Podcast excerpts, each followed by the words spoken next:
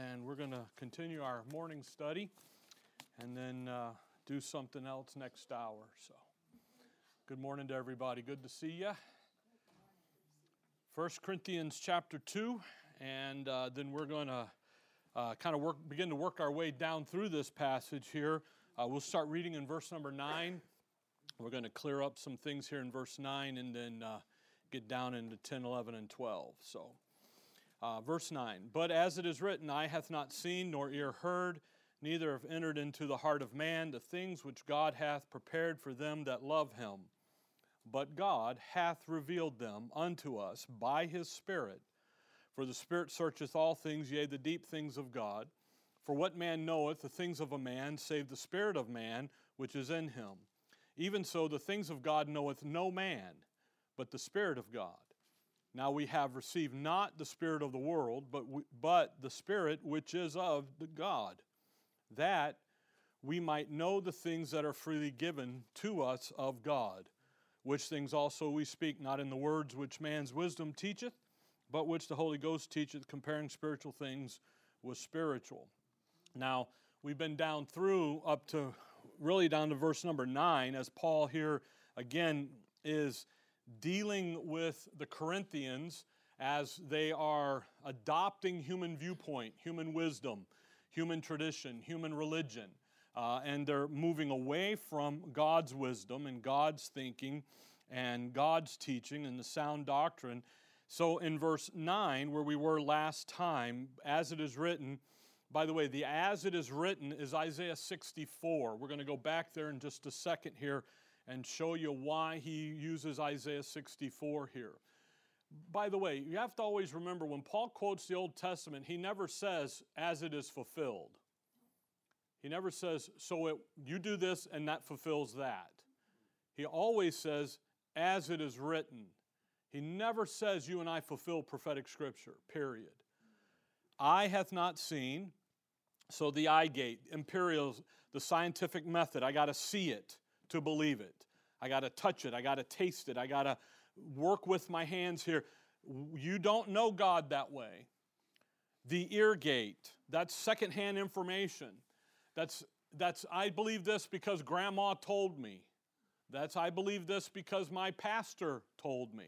I believe this because, uh, you know, that's the church I went to, the denomination, etc., etc. That's secondhand information. And then the heart, that's human intuition. That's how you feel about it. That's how you, uh, you know, it, boy, that service really moved me today. Where did it move you? You know. I, it's, I, I always chuckle and, oh, great message today, Pastor. And then I watch and I look and, I, and then I see the folks that said that over here doing something they shouldn't be doing. I'm like, then that wasn't working. We missed something there, you know. So, and, and that's, that's humanity, if you will. But the point is, is human in, intuition. That's how you feel. That's how you think. The eye gate is unreliable because of you. You subject your biases to it. The ear gate is more unreliable. Okay? Why? Because now I'm subjecting my what I'm going to believe and how I'm going to ascertain truth from what somebody else said around the campfire. The heart is the worst, it's the least reliable of all three. Jeremiah 17, the heart is desperately wicked, who can know it? And you don't even know your own heart. You think you do, but you really don't. You know, we were watching uh, Dateline on Channel 12 the other night, before the news and they're doing it's all murder mystery stuff and the murders and the trial. And it's like you know you, you sit there and you look at that and you go i could never do that. But yeah you can. If you're in that situation and you're in that you could you might be do that. Well i don't think i would. Well that's different than i would not do it see. So you, you, your heart you just don't know it. It's desperately wicked. And, and, and we went through those last time. Now Paul ends the verse with uh, but as it is written, eye hath not seen, nor ear heard, neither hath entered into the heart of man the things which God hath prepared for them that love him. If you look there at verse uh, 11, he says, even the end of the verse, even so the things of God knoweth no man, but the Spirit of God. You and your energy of your flesh can never know what God's doing today. You'll never get it in the energy of you, the ear gate, the eye gate, the heart gate. But Paul uses a reference, Isaiah 64. So let's go back to Isaiah 64. He uses, as he always does in, use, in his use of the Old Testament, of here is a parallel situation. Okay? So here's where you guys are, Corinthians, and here's a situation that Israel found itself in that is parallel. And look at them. All right? Isaiah 64, uh, and, and this issue here about not knowing what God's prepared for them that love Him. And that issue of, hey, you try to come, you can't get there on your own. Now, Isaiah 64, uh, the, the quote is verse 4 For since the beginning of the world, man hath not heard, nor perceived by the ear, neither hath eye seen, O God, besides thee, what he hath prepared for him that waiteth for him. Now, the context of the verse is critical to catch what Paul is doing and why Paul uses Isaiah 64. So go back to verse 1.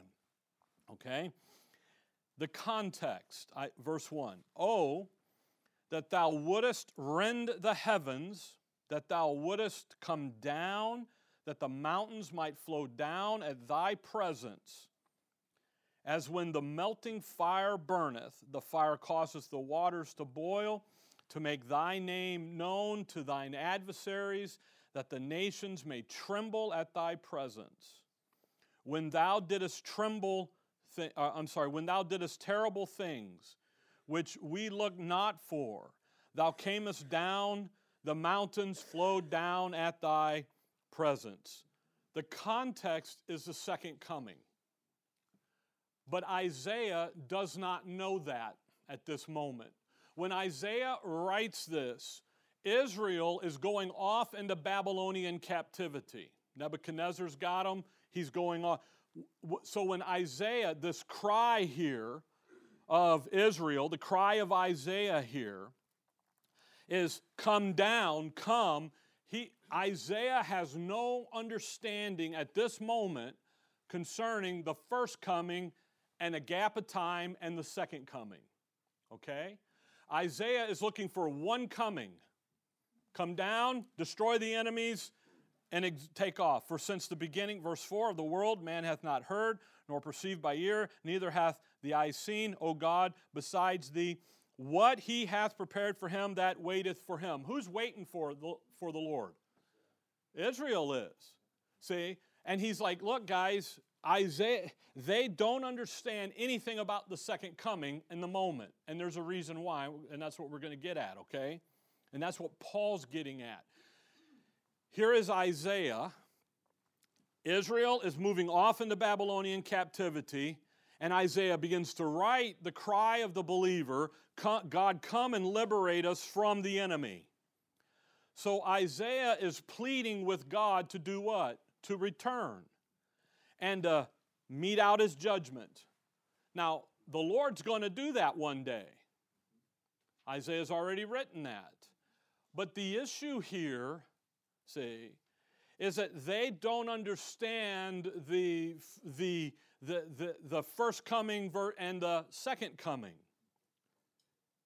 So when you read, so when you think about what Paul's doing here, Paul uses this parallel situation where there's some unknown information. Isaiah doesn't have all the information. He's only talking about one coming, and now there's going to be some information revealed in the earthly ministry of the Lord that indicates there's a the first coming is a meek and lowly coming, and the second coming is the Isaiah 64 and the meting out the judgment part. See? That information is withheld from Isaiah. He doesn't know that. He hasn't got there yet. See? And Paul says, look, here's the deal, guys. Here's Isaiah and Israel ignorant of what God's doing because God hasn't told them yet. He didn't make known some information. You, guys remember in the earthly ministry of the Lord, and he comes in and he's got those mysteries of the kingdom. And he begins to tell them information that isn't back in the Old Testament, but that information shines light so then they can do they can begin to put the pieces together. Daniel Daniel sees one coming, judgment. Now he doesn't see the Lord's birth, he sees the Lord's what? Crucifixion. They're looking at the judgment. They're missing that first. Why? Because he's a meek and lowly coming. And what happens is, is when Isaiah, uh, not Isaiah, in Matthew, Mark, Luke, and John, when the Lord comes in, remember when the Lord says, Go down there and get that donkey, the colt ass off there, and bring it to me, and I'm going to ride in on that. And that's a, that is an indication in that moment that the Lord tells that the prophetic scriptures that talk about him doing that is the meek and lowly coming, not the judgment coming. And what Paul does here, go back to 1 Corinthians 2. You have to think about what Paul's doing here, why he even brought this into the conversation. Isaiah from Israel's perspective, from Isaiah's perspective, they are waiting for God to deliver them from the Gentiles, from their enemies. Yet they're clueless on when it's going to happen. They know how it's going to happen, they just don't know when, because those details have been withheld until who? Until Messiah walks the earth and says, Now is the when. Here's when this is going to happen. Remember the guys asking, Tell us the end of the story. Tell us the sign of your coming and when the end shall be. And he goes through all that. All that's in the Old Testament, but when the prophets are writing that, they don't understand that to be his second coming. They understand that to be the end, but not his second coming. They miss the first coming. Why? Not because on purpose, but because the information hasn't been revealed yet. So, Paul, look at 2 8. What does Paul say? Which none of the princes of this world knew, for had they known it, they would not have crucified the Lord of glory. And now, again, not the event, but the meaning of it, that hidden wisdom of it, of the, of the cross. So here's the adversary is what? Clueless. Just like Isaiah and Israel were back here, they have information, it's just not completed information. And now, chapter 2, verse 9, man is clueless. They've only got a little bit of information, they don't have all the information. You, you, see what Paul's doing here? Here's a similar situation. Don't think this is odd for God to keep information and then later reveal it because he's been doing it all along. He just didn't, he just, with Paul, with, he, with the dispensation of grace, he kept a whole program secret. With Israel, he just kept chugging nuggets of information secret to be later revealed. Okay, I, I, I was trying to think last night how to articulate that to you. He kept a whole dispens, a whole program, the heavenly program, secret. He did he here in Israel's program, he just kept pieces of it secret until it was time to be revealed. Now, verse 10, but God hath revealed them. Now, because the hidden truth has been made known, the capstone of revelation, there's no more re- revealing going to take place. God has ma- made fully known all of his will, Ephesians 1 9. He's made it all known. There's nothing secret, there's no mystery, there's no. Isaiah and Israel didn't know anything about the, the, the information, the gap, if you will, between the first and the second coming or any of that. Again, God made all that information known when the Lord walked the earth and he delivers that those mysteries of the kingdom doctrines. Now, verse 10, what does he do? Now, but God. I never miss the but gods. Okay? But now, don't miss the buts. And I don't mean the thing you're sitting on, okay? The but. But God. Now he's what? He has revealed. By the way, never read 2 9 without 210. Because if you just read 2 9, you think God's keeping secrets. And you can't know it. But 210 says what? He has revealed it. So he's not keeping secrets. But God hath revealed. He's chosen now to make all the hidden wisdom. Verse 7, the mystery. Again, mystery, not in mysterious, not in hard to know, not in we don't have the capability to know, but mystery in that He hid it in Himself. God kept His mouth shut, He kept a secret. The hidden wisdom. And now what's he going to do? Now he's going to reveal it, but he's revealing it unto us by his Spirit. And, and now what we're going to do is Paul now is going to begin to walk the Corinthians, you and I as well, through the ministry of the Holy Spirit, how the Holy Spirit works today in the age of grace. Guess what? He doesn't work like he does in Matthew, Mark, Luke, and John and Acts. Doesn't work that way. Wrong, pro, different program. That's just like everybody thinks he does, but he doesn't. That's old. He's going to work a different way. By the way, he's going to work comparing spiritual things with spiritual. He's going to work through the written word of God. And we'll, we'll get into all that in the coming day, in the coming, coming weeks. Paul is, he's now. Now we're going to now he's revealed, but God hath now revealed. You, you guys know the ignorance is, is bliss. No, it, ignorance is no longer an excuse. When man says, I didn't know, God's going to say, Yeah, you did. I didn't know. Yeah, you did. Well, I never found it. It's right there. And it's been there the whole time. Just because you're lazy doesn't mean God is going to let you off the hook. See? That's why in Hebrews, that verse in Hebrews, he's a, he's a rewarder of them that diligently seek him. You see, he, he's not going to, just because you're lazy and you don't want to do anything and you think you can skate by, he's going to get you. That's not how this works. It's not how God works. So ignorance is now no longer an excuse what is it? Ignorance of the law is no defense, something like that, you know? And that's what's going to happen here. But God, He hath revealed. By the way, look at verse 12. Now we have received not the Spirit of the world, but the Spirit which is of God, that we might know the things that are freely given to us of God. We can know. The end of that verse, 12. We might know the things that are freely given to us of God. Think about that. We, our God is such a gracious, generous, kind God.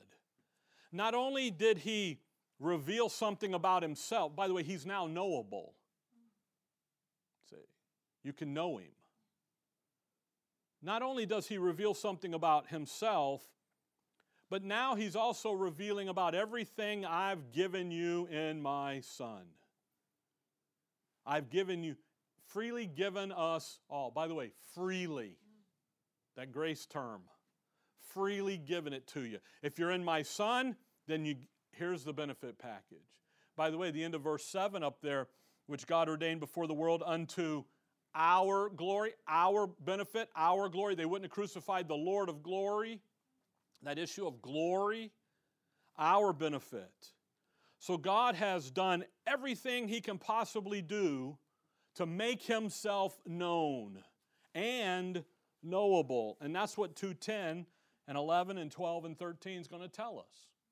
And that's why Paul is telling the Corinthians this because Paul wants to bring them on, move them forward in their edification, but he can't because they're not operating properly on the, prop, on the foundation properly, and he's not going to violate the ministry of the Holy Spirit. he's to he's he Paul Paul's not to go give him a bunch of stuff and the Holy no, we're to do it the way the Holy Spirit is working here. God wants us to value how I, I mean, you, you think about he, he, he, he invites us to appreciate all that he's freely given us. He wants us to value how generous he really is. And when you think about blessed with all spiritual blessings in heavenly places in Christ, always complete that part of the verse. Okay? God wants us to value that glorious revelation that we can now know something about Him, but then we can also know something about all that He's freely given us in Christ. And what Paul's going to demonstrate is how God does this. How does He reveal it? He doesn't use the ear gate, eye gate, and heart gate. That's the wisdom of the world. That's the, the, the man's wisdom, human viewpoint. He doesn't use that.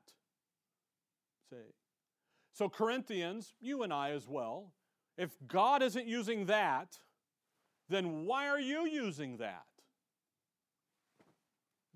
It's a simple question. Well, it makes me feel good. Well, see, now we're in the heart gate. So what? No. Why are you? Why not do this the way God has it written out to do? And that's what Paul's going to do here. He's going to tell us how we can know what God's doing with absolute confidence, with absolute assur- excuse me, assurity. McDonald's coffee decided to say hello. absolute here. So, verse 10 But God hath revealed them unto us by his Spirit. Again, ignorance is no longer an excuse.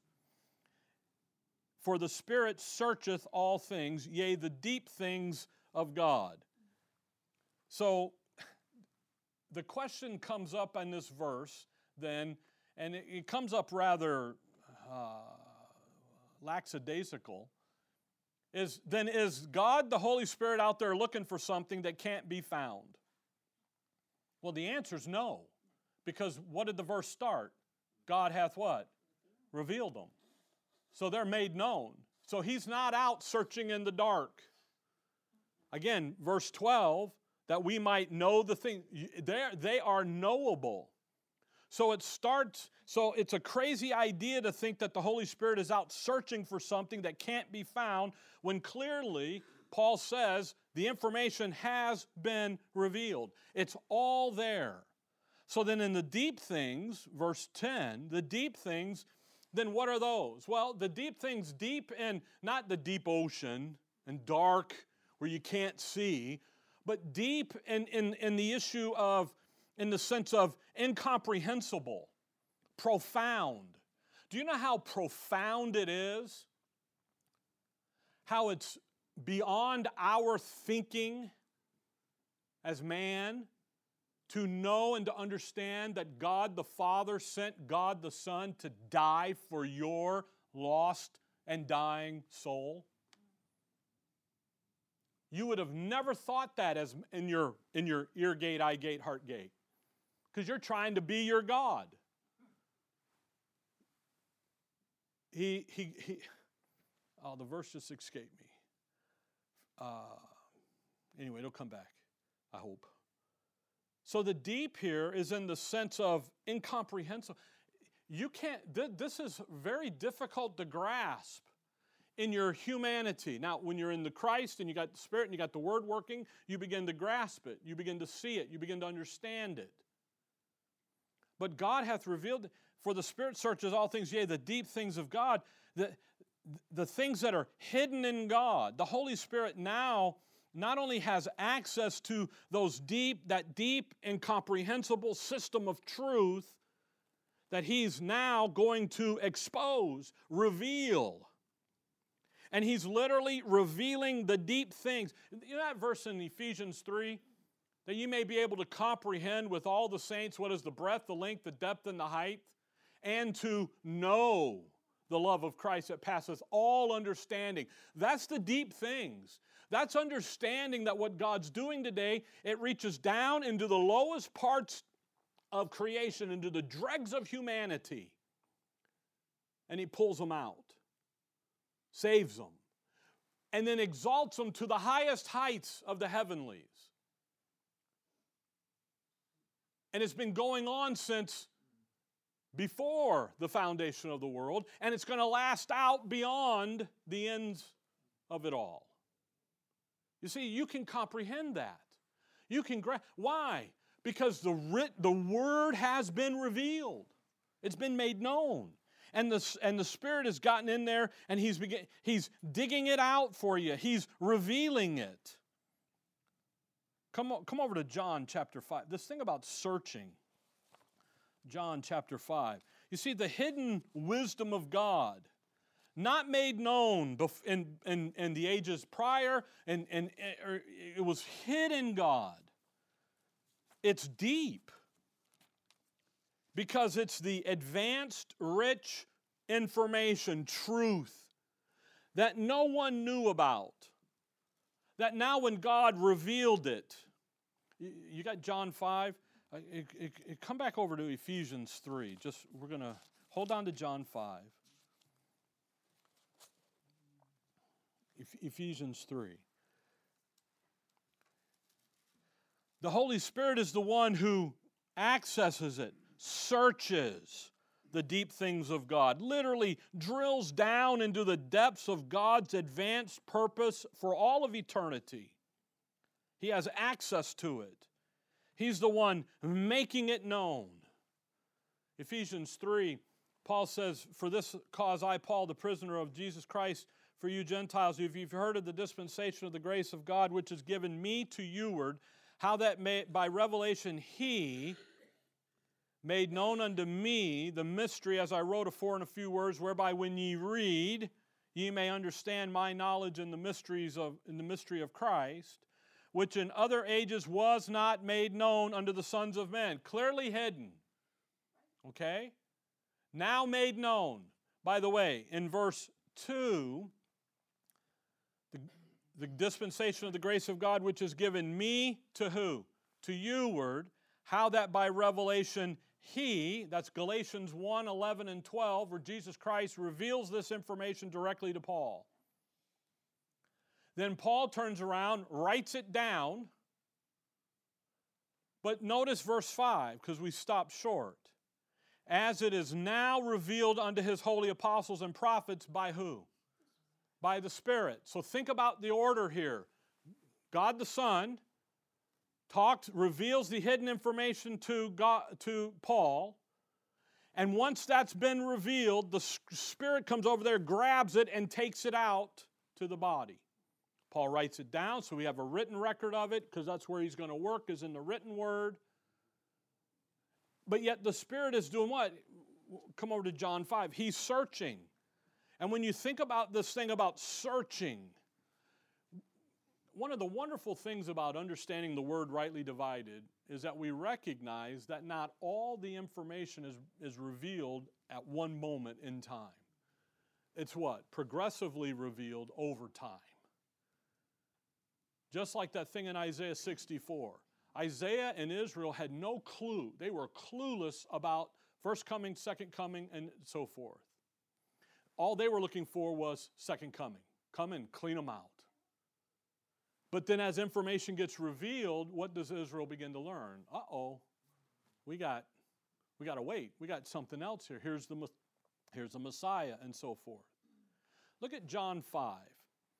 Thinking about the, the thing about searching, verse 39. This is a favorite saying of the Lord Search the scriptures.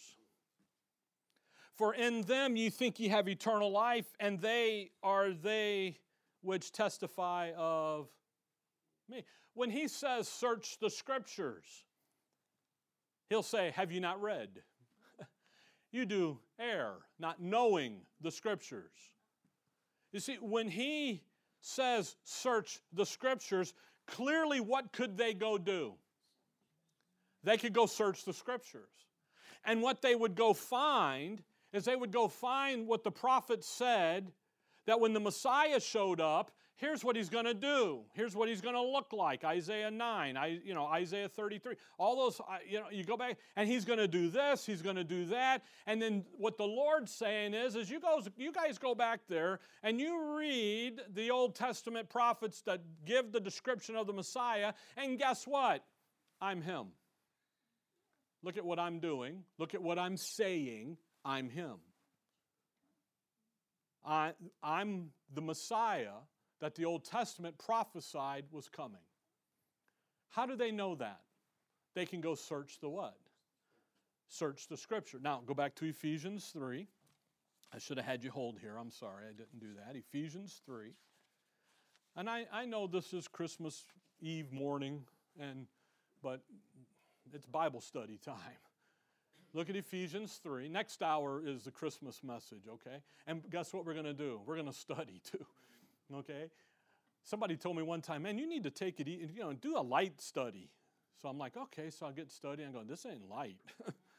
Ephesians 3, look at verse 8.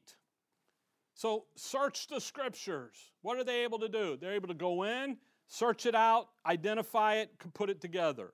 Now watch Paul.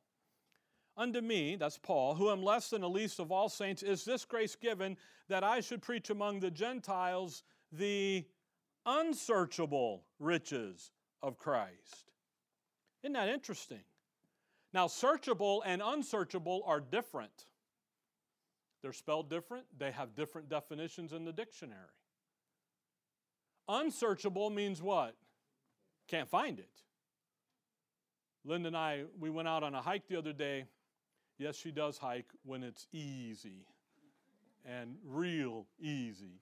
And we went out on a hike and we were up looking for Apache tears and the mines and stuff out in Superior. And we found them, but you know what it took? It took a little digging, a little figuring it out. They were unsearchable. You know why? Because when you look at the wall, you're like, eh, there's nothing there. And as soon as you knock on it, guess what? Now they start dropping. And it was it was uncertain. And then it became what? Searchable. It's unsearchable. Now look at verse 9. Why was it unsearchable? Why is it uncertain? Why? There's, you can go and look for the details that Paul tells us that God is doing today among the Gentiles in that Old Testament, and you will not find them. You know what you will find about the Gentiles in the Old Testament? That if they're going to come to God, they have to go through the nation of Israel. That's what you're going to find. And it's when Israel is on the hill and Israel's in her place, then the light shines on the Gentiles. Not, not, not any other way. Paul says now it's coming to you mono to mono. There's only one mediator between God and men now, and that's the man, Christ Jesus. Now look at verse 9. And to make all men see what is the fellowship of the mystery, which from the beginning of the world hath been hid in God who created all things by Jesus Christ, to the intent that now, under the principalities and powers in heavenly places, might be known by the church the manifold wisdom of God. Why is it unsearchable? Because it's been hid where? In God, but now it is what? Revealed. The details about, there's some details about the Lord Jesus Christ that are unsearchable because God kept a secret, and yet what did He do? Right on time, he reveals them. And the Holy Spirit is down in there digging them out, digging up the nuggets, getting it out, getting the information, bringing it to the top, getting in there because it's because God hath revealed them. It's time now. Come over to Romans chapter 11. Romans chapter 11. When we studied the book of Romans, I told, I, I made mention a couple times, I think, I hope I did. it was a four year study, so I don't remember everything I said in all of it. But at the end of each of the four sections, the Apostle Paul gives a doxology, gives a, uh, where he just burst out in praise. And he does it here at the end of chapter 11, verse 33. Oh, the depth of the riches, both of the wisdom and knowledge of God. How unsearchable are his judgments, and his ways past finding out. For who hath known the mind of the Lord? Or who hath been his counselor? That sounds a lot like where we're going to go, by the way, in 1 Corinthians 2 here, down in verse 15, 16, when he starts talking about the spiritual guy. Who knows the mind of the Lord? The spiritual do. Those who are, who are adequately adjusted to the revelation of the mystery, the hidden wisdom, those that are rightly dividing the word of truth. Who, verse 35, or who hath first given to him, and it shall be recompensed unto him? For of him, and through him, and to him are all things, to whom be glory forever. Amen. No, notice that. How unsearchable are his judgments and his ways past finding out. You can't find this. You can't find in the Old Testament Romans 9, 10, and 11 doctrine. You can't find it back there. Where Israel has been fallen, where Israel has been cast away and are, are no longer of import. You can't find that. Well, but Rick, when they did this, yeah, but they were instantly back. And, and there's you can't find the details. They're unsearchable. Oh, how unsearchable are his judgments and his ways. And that's the issue. That's the point here in, in, in uh, the searching. So when you come back to 1 Corinthians 2, when he's out searching the deep things of God, what's he down there doing? He's in there digging up the nuggets. He's in there digging out the information. The Spirit is dwelling. He, he's, he, now, the Spirit is drilling up all of the information. God is now knowable. You can know what's happening. You can know what His plan is. You can know everything He's doing today. Nothing of it is secret. Remember how He told Moses, the secret things belong to me and the revealed things belong to the man. The secret things belong to the Lord and the revealed belong to us. That's not the case anymore. There are no more secret things that belong to God. He's revealed it all, He's made it all known. And now the Spirit is going to go to work. And the Spirit, uh, 1 Corinthians 2, look at verse 11. The Spirit is going to go in and, and dig, verse 11, what for what knoweth the things of a man save the Spirit of man which is in him? Even so, the things of God which knoweth no man but the Spirit of God. You want to know the things of God, who do you have to have? You got to have the Spirit of God. Now, I know what happens here. They use, a lot of people use, like to use verse 11 to teach the difference between the old man and new man. That's hogwash. That's not in the context at all. The context is about what? the deep things of God being revealed and the Spirit doing it. So this has nothing to do with the difference between old man, new man, because it's not in the context. Now, there is a difference between old man, new man, I get that, but not here. Rather, what Paul is going to do here is he's going to emphasize the why and the how we can understand what the Lord, what the Spirit is digging up. And how can we do that? because we know what it is to understand each other. So the use of the word spirit, spirit of man, spirit, which is of God, spirit of God. The spirit, it has, it's not a ghost thing, it's not a spooky thing, it's not Casper's moving, you know. It's a way of thinking, it's the issue of an attitude. It's, it's used in a way that illustrates the way mankind thinks. How do we think? How do we understand? How do we, we, we go down through? You, you guys know the difference between a cat and a dog, right? Okay? You, you know, a dog, we don't know how dogs think. We know how they respond. We know how they re- behave. By the way, a cat, you know, clueless. we don't understand how they think nor how they respond. You know, when you come home, you know what a dog thinks? You're God. You know what a cat thinks when you come home? They're God. If you have cats, been around, you understand that. See that. But, but what do we know? We, we know the spirit of an animal. We know how they are. We, we, we, don't know, we don't know how they tick in their thinking because there's no communication there. But we understand And that's what the Spirit is. The Spirit has to do with how we understand, how we think, how we're created, how we're working through this, how we're acknowledging, how, how we think about things. The Spirit is not limited to the unseen. In, in Scripture, that the word Spirit isn't limited to an unseen force that makes you do something. Okay? Rather, it's used a lot of times to describe the way you're thinking, your attitude about something. The, the, you guys know the, the spirit in this room was, the spirit in the room tonight was great, you know, and, and the, the feel, the, the ambiance, the atmosphere. Because in verse 11, look at how that verse ends. Even so, the things of God knoweth what? No man. If you're operating the way man thinks, the spirit of man, so eye gate, ear gate, heart gate, you will never know the things of God. Now, I didn't say that. The book says that. The Word of God says that. If I'm up here, if I'm over here, verse 9, I'll never get to where I want to go and understand the things that God has freely given me. I'll never get there. That's the point Paul's making with the Corinthians, with you and I as well. Because the Corinthians are camped out in 2 9.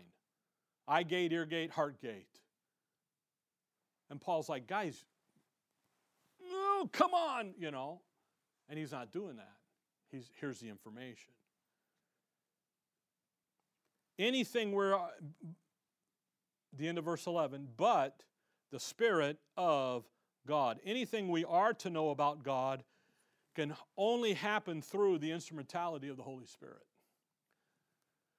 That's why understanding clearly how He works today in the age of grace is so critical.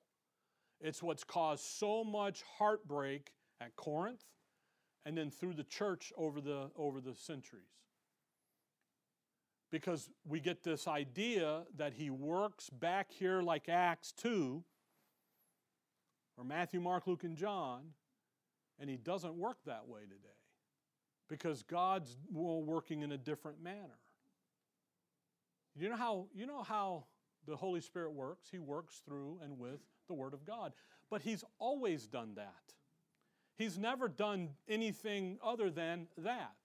Do you know why Acts 2 happened? You guys, you know why Acts 2 happened? Because the Lord Jesus Christ tells the 12, uh, the, the apostles in the upper room that when I leave, the Comforter, the Father's going to send another Comforter. And He's going to be the Spirit of truth. And when he comes, he's going to give, he's going to remind you of everything I said, Matthew, Mark, Luke, and John. And then he's going to give you the next stuff that I don't have time to give you, but it'll get you ready, Hebrews through Revelation. He's working through the Word. He's not working over here going, well, we're going to give them, and we're going to do this, and we're going to do that. In Israel's, in, in Matthew, Mark, Luke, and John, he works through the Word, but he's working directly that way. How does he work for you and I? He, he, we put the word in us, he goes to work with the word. By the way, Genesis 1, in the beginning, God created the heaven and the earth. You know the verses. We're going to look at them a little bit next hour. And the earth was without form and void, and darkness was upon the face of the deep, and the Spirit of God moved upon the face of the waters, and God said. Do you know what moved the Holy Spirit across the faces of the waters? God said. It's been that, it's that way from the very beginning. How does that spirit, how does the Holy Spirit work? He works through the word. Now, I got ahead of myself because that's verse 13, and we got to finish verse 11, okay? And get it. The Holy Spirit does it all. To know God deeply, to know the Holy Spirit deeply, richly, fully, to know the Lord Jesus Christ and the things that He's freely given us in Him deeply, richly, fully, you have to operate the way God has set up for you to operate. You cannot get there by operating man's way, which is 2 9. 1 Corinthians 2 9. You have to get there God's way. So, verse 13, which things also we speak, not in the words which man's wisdom teacheth but which the Holy Ghost teacheth. How does the Holy Ghost teach?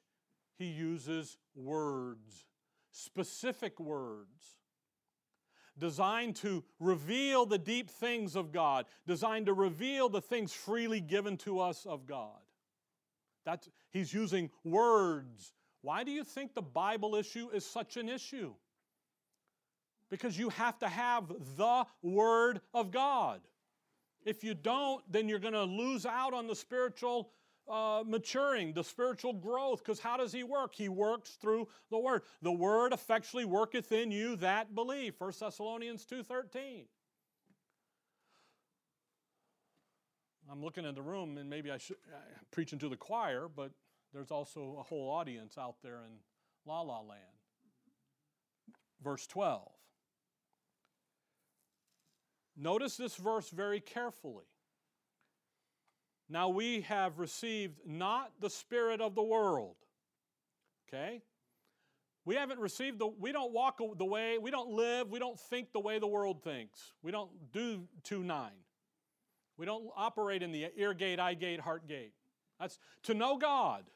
Now, you can operate in those gates over here in your daily life. That's not the issue. The issue is knowing God. See? The issue is knowing the things freely given to us of Him. It, that's what the Corinthians are doing. Folks, if you work a job, you have to do the job the way the job needs to be done.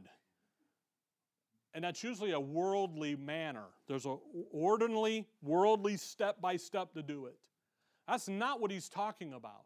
He's talking about knowing God and knowing the things revealed, knowing the things freely given to us of God. How am I going to do it? I can't come to it through human viewpoint. I have to come through it through divine viewpoint. Verse 12. Now we have received not the spirit of the world. So we don't the way of the think the world thinks we don't work that way. By the way, Romans 12 that you would be transformed, that you would be conf- uh, Conform not to this world, but be ye transformed. That's the thinking. But now watch the verse. But the Spirit which is of God, that we might know the things that are freely given to us. You, do you see that Spirit which is of God? That is not the Holy Spirit. It doesn't say the Holy Spirit of God. It says what? Spirit, little s the way God thinks about this.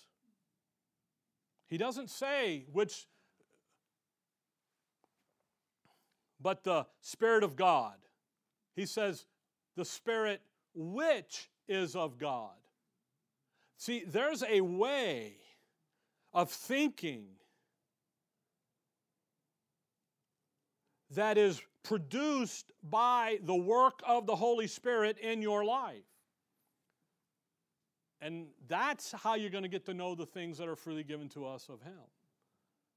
That's why I said we have to, you can't come this the way man thinks, religion thinks. You have to come to it the way God thinks about it. And how to, God says, I've written some words down, I've revealed all the truth, I've made it all known, and I need you to rightly divide the word of truth.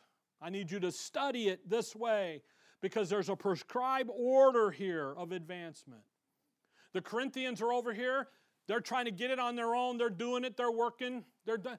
And Paul's like, What do you get off the treadmill, guys? What are you doing? You need to be over here. The Spirit which is of God. You see, Paul's talking about a new way of thinking and understanding. And that's so cool to see here. The moment you trusted Christ, you're sealed with the Holy Spirit. You have the indwelling of the Holy Spirit. You don't lose Him. You ha- you're sealed with Him unto the day of redemption. But what Paul's talking about is that there's a, this should be the way you think about how to know the things of God, how to get to know God, how to relate to God.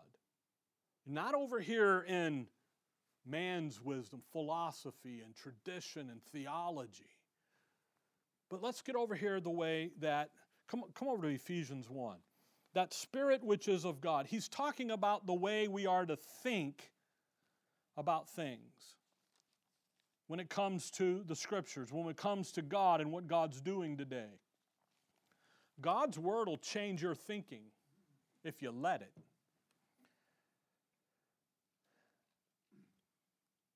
If you read, you guys hear, I always say three chapters a day, 28 days, you've read Paul's epistles. Do that 12 times, you've read Paul's epistles 12 times. Do you realize that about the fourth or fifth time through, you've changed your thinking? You don't even realize it. It's changed your speech. It's changed the way, and we're just talking reading, not studying, not running around, just read.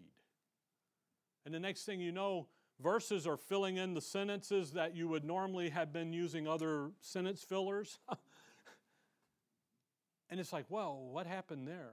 Well, what does it do? It's the Word of God, the Holy, work, the Holy Spirit working with the Word of God goes in and begins to change the way you think. And when that happens, that's the Spirit which is of God. And again, look at Ephesians 1:17. That the God of our Lord Jesus Christ, the Father of glory, may give unto you the spirit of wisdom and revelation in the knowledge of him. Isn't that interesting? The Holy Spirit wants to start wants you and I to start thinking wisely.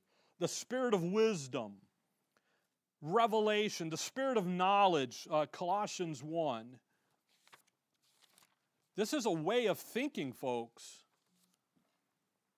that revolutionizes your life. Just comes in and changes everything.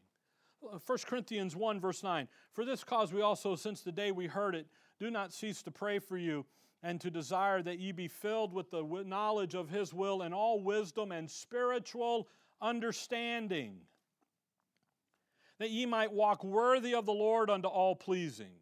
How am I going to walk worthy unto the Lord? What's that ye would? The goal, verse 9, he would have us to do what? Be filled, completely consumed with the, the knowledge the, of his will, the spiritual wisdom, the spiritual understanding, that, the purpose, the intent. Why do verse 9 is so verse 10 can take place, but how do I get to verse 10? It's by that revealed truth. It's by the Spirit doing what? Searching the deep things of God, revealing the deep things, bringing it all to the top. See, it's much deeper, much of a deeper activity than just, well, he's just out there searching like a search engine. No, he's not. He's got the he's he's the one that causes the word of God to be written. He uses the holy men as they're moved by God and they writes the scriptures and he comes in and says, "Here they are." So again, you uh, come back to 1 Corinthians 2. I see the clock and I got to get through with 12. God the Holy Spirit produces a different way of thinking. And he uses the word of God and that's where we're going in 213 next time. But notice verse 12 that we might know the things which are freely given to us of God. That's the deep things of God. The deep things of God has to do with the details of the mystery, the details of the advanced truth revealed to Paul, then revealed to the holy to the to the body of Christ by the Spirit. He's revealed it all so we can know it all. And as he does, we develop a spirit which is of God. We develop a, a mental attitude, a way of thinking an enlightened spiritual way of thinking about what God's doing as opposed to what I think He's doing. Here's what God is doing, here's what I think He's doing. I need to be over here. You, you follow that? Now, Romans 8. The Spirit which is of God is the opposite of human wisdom. The Spirit, which is of God, the way that you think should be of God. Your attitudes should be of God. Those will bleed into your life on a daily basis, but they start when you're when, in that search for answers, in that search for the truth. which is where we started with the Corinthians in 1 Corinthians 1. They are searching for the truth in all the wrong places. And Paul says, hey, come back over here, get over here. This is where you need to be. Now look at Romans 8. We got just a few minutes, and we'll the end of the chapter. Because usually what happens is as we begin to think the circumstances of life is how we tell whether God loves us or not. And those are just not that's just not the case, okay? We've had this we had the conversation Friday night about it a little bit. But look cuz look at Romans 8:35. Think about the deep things that he's freely given unto us. Think about the nuggets there, the rich there. 835. Who shall separate us from the love of Christ? Shall tribulation or distress or persecution or famine or nakedness or peril or sword? All of that is circumstances of life. Do they come up? Yeah. No way to stop them. It's common to man, it's life. We can lessen them, we can lessen their severity, but they're going to come. Verse 38 For I am persuaded that neither death, nor life, nor angels, nor principalities, nor powers, nor things present, nor things to come, nor height, nor depth, nor any other creature shall be able to separate us from the love of God which is in Christ Jesus our Lord. What is the deep, rich truth? Nothing in life is going to move you from who you are in Christ. Nothing in life is going to move you from the love of Christ. Now look at verse 37. You have that understanding on board. Nothing's going to move me from Christ. Now, how can I look at life? Verse 37. Nay, in all these things, what things? The circumstances of life. Verse 35, verse 38, 39. We are more than conquerors through him that loved us. How are we to think about circumstances of life? verse 30. Life isn't the enemy. The circumstances of life now are the stage in which I can go and live out who I understand I am in Christ. And I can go do that. And it'll look like this in my life because it's my life, it's not your life. You see, that's a thought process that then causes us to have victory. So when you come back to 1 Corinthians 2, what the Corinthians are doing is they're not having victory. Actually, they have division and contentions and turmoil. Why? Because they're not thinking Romans 8, which is foundation. You need to be thinking Romans 6, 7, and 8. They're not. Remember what I, Paul, I want to tell you this, but you're not there. You're babes, you're carnal, you're not on the edification process. I want to tell you. So Paul is now going to,